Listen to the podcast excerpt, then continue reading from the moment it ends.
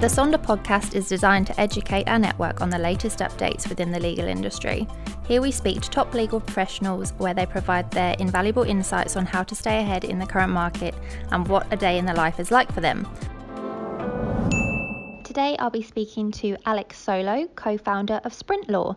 We will be taking another look into the world of new law and looking at the more entrepreneurial side of legal services. So, welcome, Alex. Thank you so much for joining me today. It's a pleasure to have you here. So, tell me, tell me about Alex the person and what's been going on in your world.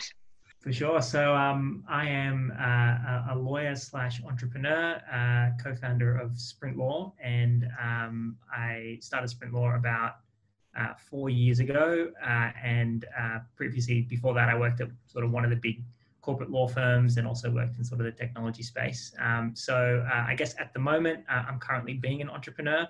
Uh, have have just made my way through um, through COVID uh, and and all of the shocks that it, it uh, sort of had on. The, the, small business market and the industry that we kind of um, work in, and sort of um, feeling pretty relieved to have got through that okay. so um, obviously very busy at the moment managing uh, all, all of the stuff that's flowed on from that um, and uh, doing a lot of it um, from inside uh, my, my home office, uh, uh, like I'm sure uh, many others um, sort of have been in the last few months. Um, but yeah, um, generally sort of been busy and, and like most entrepreneurs, I spend most of my life thinking about my business and working on my business and, and I don't have too much interesting happening other than that. And tell us about your journey. So, how you came, you know, to join and, and found Sprintlaw. For sure. So, um, as I mentioned, we started Sprintlaw in 2017. So, we're coming up to about four years now. So, um, before that, uh, I guess immediately before starting Sprintlaw, I worked at uh, one of the big law firms, Clayton Utz, uh, here in Australia. Um, started there as a graduate uh, back in, must have been 2013 or something. Um, and worked there for uh, around um, uh, four years. Uh, and uh, so I guess the genesis of the business kind of starts there. Um, we were, uh, my, my, co-founder and I met as graduates in the graduate program at, at Clayton Utz, and um, both of us had a bit of a technology background. So before I was a lawyer, I used to run a small sort of app development agency, which I started just when I was at university, and then um, did that for a bit when I graduated and and and um, managed to kind of sell that. And um, my my business partner worked in legal tech um, on sort of big litigation stuff. Um,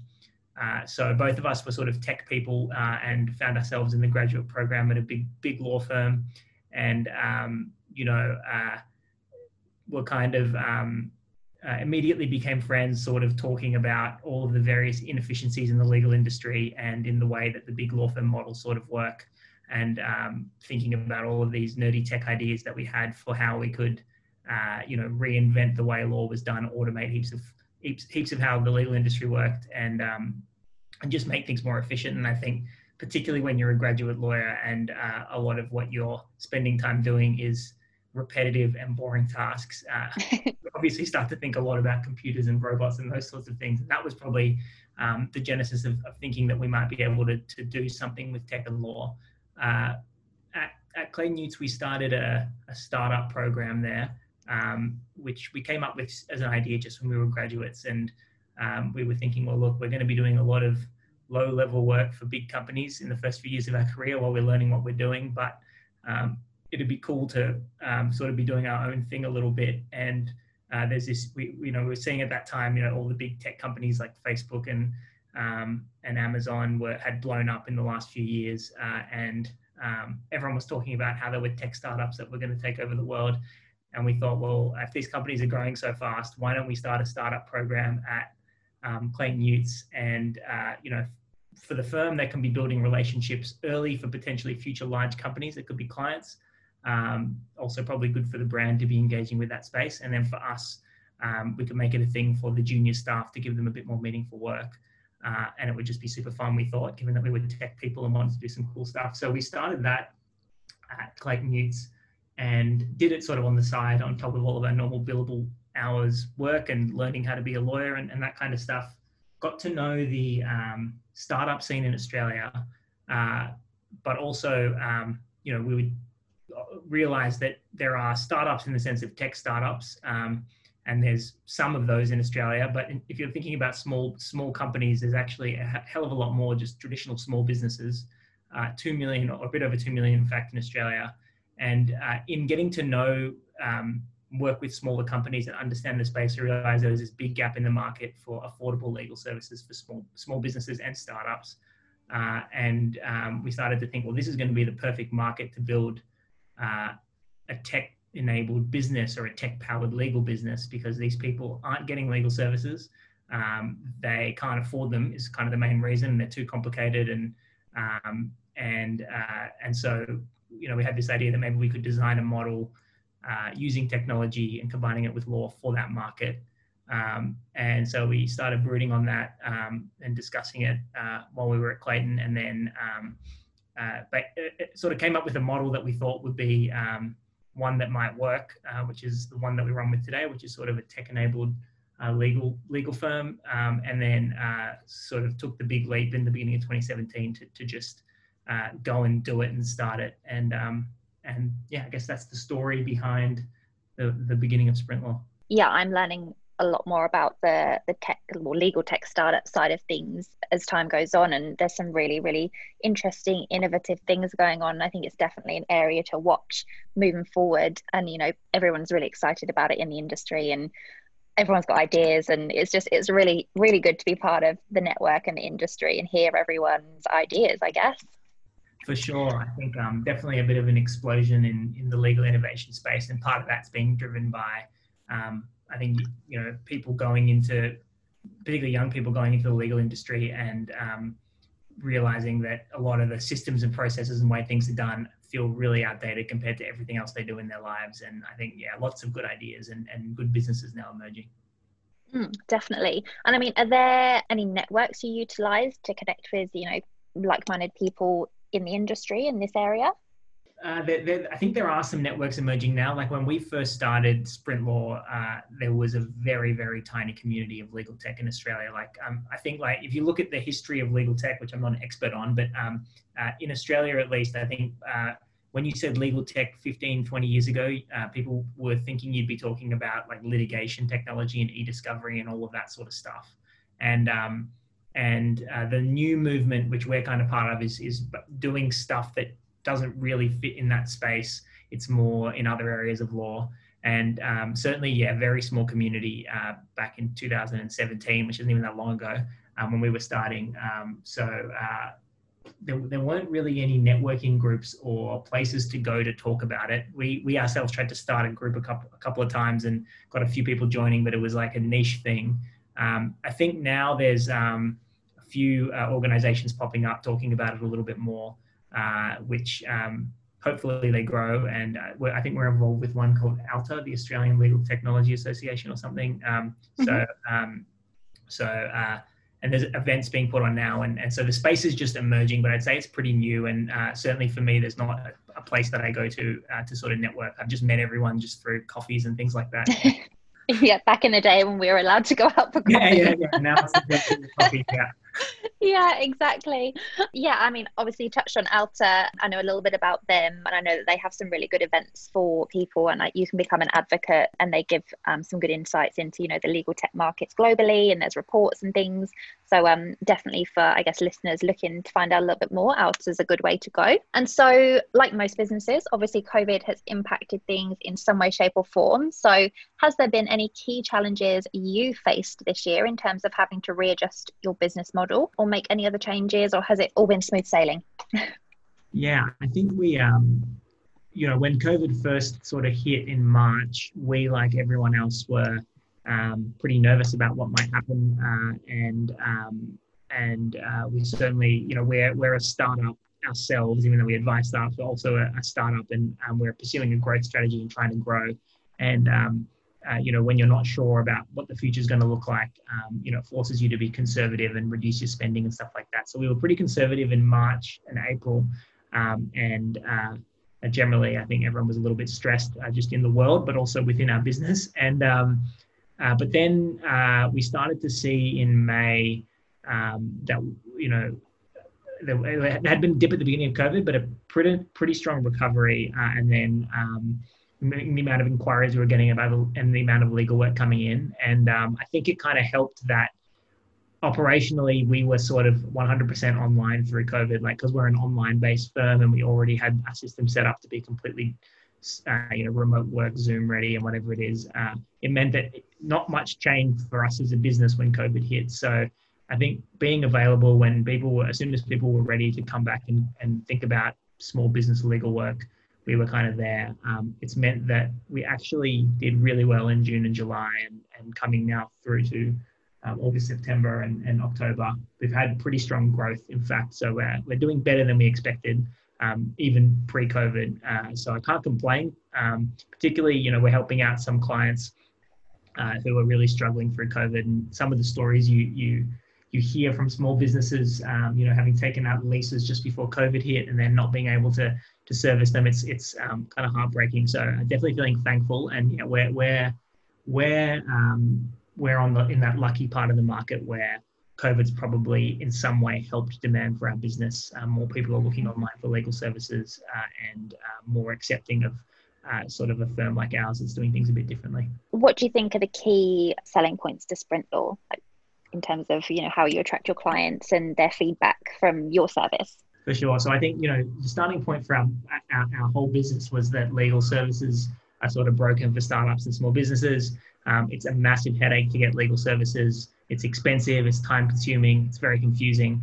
Um, and so our whole model is to tackle that. And, um, and, you know, we offer these sort of simple legal packages, productized legal services, which, which basically save clients uh, a bunch of money. So we're, we say we're about 70% cheaper uh, in, in many cases than seeing a traditional lawyer. Uh, we're a lot simpler to use. Uh, you know, working with us is very similar to uh, sort of online shopping or, or, or any other e-commerce experience that you have. Uh, you sort of go online, um, you, you can pay online, you get your delivery time, and then the legal work is kind of completed for you. So very simple and easy. And um, we're also really focused on customer service, customer experience, and uh, you know uh, I think people have a bad impression of what seeing a lawyer is like, particularly smaller businesses, probably just because of how the media represents lawyers and we try and overcompensate in being just super focused on uh, making sure customers have the absolute best best experience when they're working with us. So um, uh, the, the net result is that uh, hopefully when a small business uses us, uh, it's it's cheaper, faster, and just a lot better than seeing a, a traditional lawyer. And we've touched on new law in a previous podcast, and it's an area that I really do find interesting, having not known too much about it prior. Um, so, do you think people will move to this style of working more so than the traditional law firms? Um, you know, we all know about as time moves forward. Um, now that flexible working is more of a thing due to COVID, so do you think you know there will be that shift? I do think so. I think um, in five years' time, the term new law, maybe more like 10 years, but five to 10 years' time, the term new law will may fall away because it will just be what law is now in many cases. Um, I think uh, it, it, it is kind of a catch-all term that emerged, know, five, five, six years ago to refer to uh, basically alternative, alternative uh, ways of, of uh, running legal businesses, um, and particularly law firms. Uh, and um, some of those alternative ways are becoming more common. For example, online based practices, fixed fee work, use of technology. They were once an innovative and new thing and now becoming the norm. And I think COVID's accelerated that. And certainly, um, I've seen just uh, anecdotally a lot of the more boutique traditional style firms that we refer work to or refer work with um, are fast upgrading their systems and getting very used to working sort of online. So I do think that uh, what is new law is I mean people doing the new law style thing is is definitely expanding and um, and I think some of the changes at this point really feel like they'll be permanent to the industry and the way things are done. So um, I think it's um, pretty pretty interesting. Uh, but I think what's going to be uh, very interesting is to see, you know, given that the term new law um, was kind of referring to innovative practices and non-traditional innovative practices, uh, which previously it was innovative to do things online at all. Now that's kind of status quo. Um, so uh, if we're going to be looking at what kind of innovation is happening in the legal space, I think um, the firms that were previously called new law, but all they did differently was that they operated online, um, will start to become just the norm. And so um, firms like ours that want to be uh, one step ahead and want to be doing things differently and want to be um, making the business model truly different and be more than just like the thing that's different about us is that we're online, um, we're going to have to um, continue to innovate and push and work on automating uh, and, and using technology and, and reinventing the, the legal business model uh, a little bit more than has already been done. And I think there's still a lot of innovation to happen in that space. And you're going to see um, some new business models emerge uh, and new ways of delivering legal services uh, that aren't just like a lawyer online, but actually, um, you know, productized services or subscription services or software-based legal services. Yeah. Yeah, I definitely think subscription services, that's something I, I'm hearing a lot about as well, um, because it just, as you say, it, it ties in with that fixed um, pricing model as well. And it's the client knows what they're getting. Like they know up front, this is how much it's going to cost, and it's planning that work through with them. So they're kind of with you every step of the way. Whereas sometimes in a traditional law firm, that gets a little bit lost and they kind of just get landed with a big bill. Um, so I think it's definitely great for the clients just to be on the same page and you understand them and their needs and their business. So, yeah, I definitely think that's a good way to move forward. And Sprintlaw has won a number of awards now. so, what do you think has been the key success and what could other firms learn from this? Definitely push the innovation and technology angle um, quite a bit. Uh, I mean, the firm at the beginning, our whole thing was like, we're going to rebuild the law firm model from the ground up and think about what it, what are we trying to achieve here? We're trying to make legal services easy, accessible, affordable, and high quality. Um, and uh, if that's the goal, that's the uh, you know how do you build a business? And the business that you build looks quite different to the traditional model. So I think um, really asking those deep questions about the legal industry model and uh, seeing innovation as like core to your business rather than just um, you know little projects that you do on the side to make yourself look cool. Um, I think that's probably been that approach as uh, making a core has been part of uh, what I guess we've been recognized for a little bit in the industry. Um, and uh, I think we we do have a really strong sense of technology not just being tokenistic and um, the use of it in the legal industry uh, being um, you know really something that uh, needs to needs to uh, uh, be accelerated and, and can go to core services in the way that things are really done. And I think um, some of the stuff that we've done has uh, uh, significantly impacted the way our lawyers operate. And I think that's, uh, and, and, in a positive way, of course, which is, um, uh, you know, what we're trying to achieve in terms of making things more efficient, um, focusing on prop, traditional problems like, um, you know, unhappy staff uh, and overworked staff, um, thinking about resourcing and those sorts of things. So I think, um, you know, probably it's challenging the bigger problems uh, and and and um, and trying to combat the bigger problems with innovation rather than sort of the smaller, more tokenistic ones. Um, but you know, that said, uh, uh, we're not the only firm doing doing uh, stuff like this, and there's a bunch of other uh, great and cool businesses out there doing doing similar stuff. So I think we've still got a lot ourselves to learn on how to push the envelope if if we want to uh, keep succeeding. Yeah. And is there any advice that you'd give to graduates currently deciding what avenue they want to go down in terms of success outside the usual route of traditional law? Yeah, it's an interesting one because I think um, the market is changing uh, quite a bit. It was certainly the case that, um, and I should I should preface this by saying I can only really talk about commercial law because I don't know much about non-commercial areas of law. Um, yep. But at least in commercial law, if you wanted to have a a career in commercial law, um, there would be a strong argument for trying to get training at a at a place with a known brand, uh, a more traditional large firm. Um, just at the beginning of your career, they've got really good investment in training and those sorts of things, and you get a stamp of credibility and so on. Um, and so, uh, I still think there's an argument for for people, um, uh, you know, uh, if they want to, if they're not sure what they want to do in their career and they just want to keep their options open, to to probably still try and work at a established place for a little bit. And um, certainly I've benefited from that, having worked at Clayton Utz as, as is my business partner. Uh, but I think, um, you know, in the next, um, you know, period, I don't know, if, again, five, ten years looking ahead, uh, as we've said, the, this uh, new law space is evolving and, and businesses like ours and, and firms like LegalVision or Law Squared or others working in this space are starting to grow quite a lot, starting to make a big impact on the industry and starting to focus on training people with slightly different skills, more forward-looking skills. Um, I think those are becoming more and more interesting options for graduates, and uh, I think um, you know it's it's what the, the the on the recruitment side what we what I think we were addressing um, for our our our staff, our graduates, and our lawyers was there's a class of people that don't want to work a billion hours a day at a big law firm. They're miserable there. Um, they don't get uh, satisfaction out of having to cancel their dinner, dinner plans with their friends all the time. And there wasn't really a great option other than maybe going in house after a few years or leaving the law for, for people like that. Um, and I was, as a, if you know, if, if, I was applying again, I'm in that category. I didn't want to spend my life um, not having a life.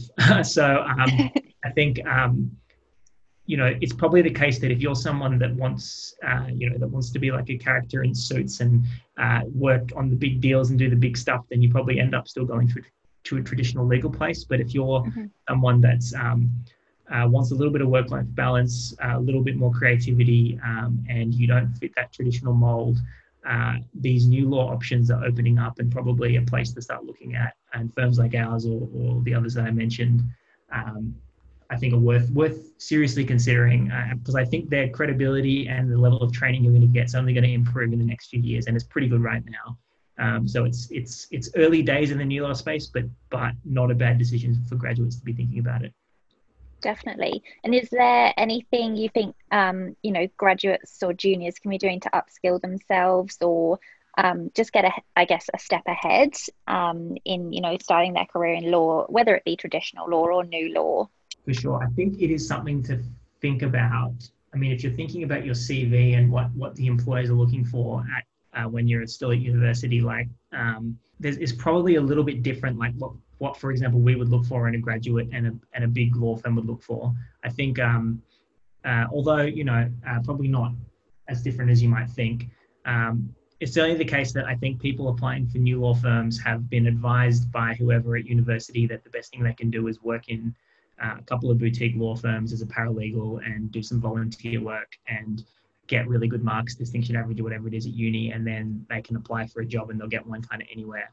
Um, that mold is not exactly what we're looking for at Sprintlaw anyway, um, uh, because um, we we are working in a space where uh, the model's evolving. It will be evolving for the next five to seven years. Um, it's very flexible. It's non-hierarchical. It's a very different team culture to what you get at a big law firm. So um, we're more interested in people that have done something kind of interesting or different, um, and uh, maybe they've started their own organization or, or company, um, uh, a side hustle or something when they're at uni. Maybe they've worked outside the law in sales roles or marketing roles.